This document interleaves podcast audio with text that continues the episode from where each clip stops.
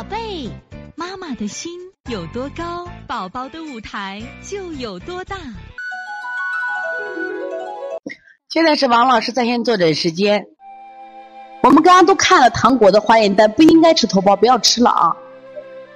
我们现在看一下688萱萱妈的问题。王老师你好，你看一看宝宝的舌头地图舌有改善，但还是有最近1周睡觉半夜醒，是凌晨1点多，有时4点多，感觉睡得不踏实，胃口大，肚子总是鼓的，怕热不盖被，还是吃什么拉什么，推拿怎么做？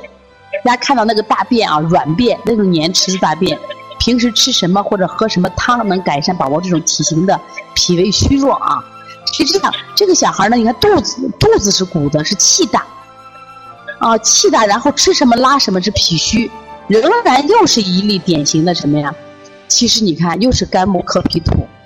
所以说一定要调肝，先调肝再调脾，清肺平肝，然后呢搓摩胁肋，肝胆经的搓揉，太冲行间的按摩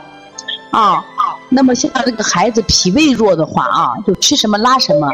没有太好的食材，我觉得就是山药扁豆粥就非常好，但是要坚持吃呢啊，坚持吃山药。好，这节课我们又到说该说再见的时候了。每一次妈妈都依依不舍，王老师也是依依不舍，希望在这课堂分享更多的知识，但是呢时间是有限的，但是我想学习是无限，所以从现在开始学习小儿推拿，从现在开始学习正确的育儿理念，一点都不晚。也希望我们今天听课的妈妈能把我们所有的知识通过自己的学习，通过自己的分享，让更多的妈妈了解，走进邦尼康小儿推拿，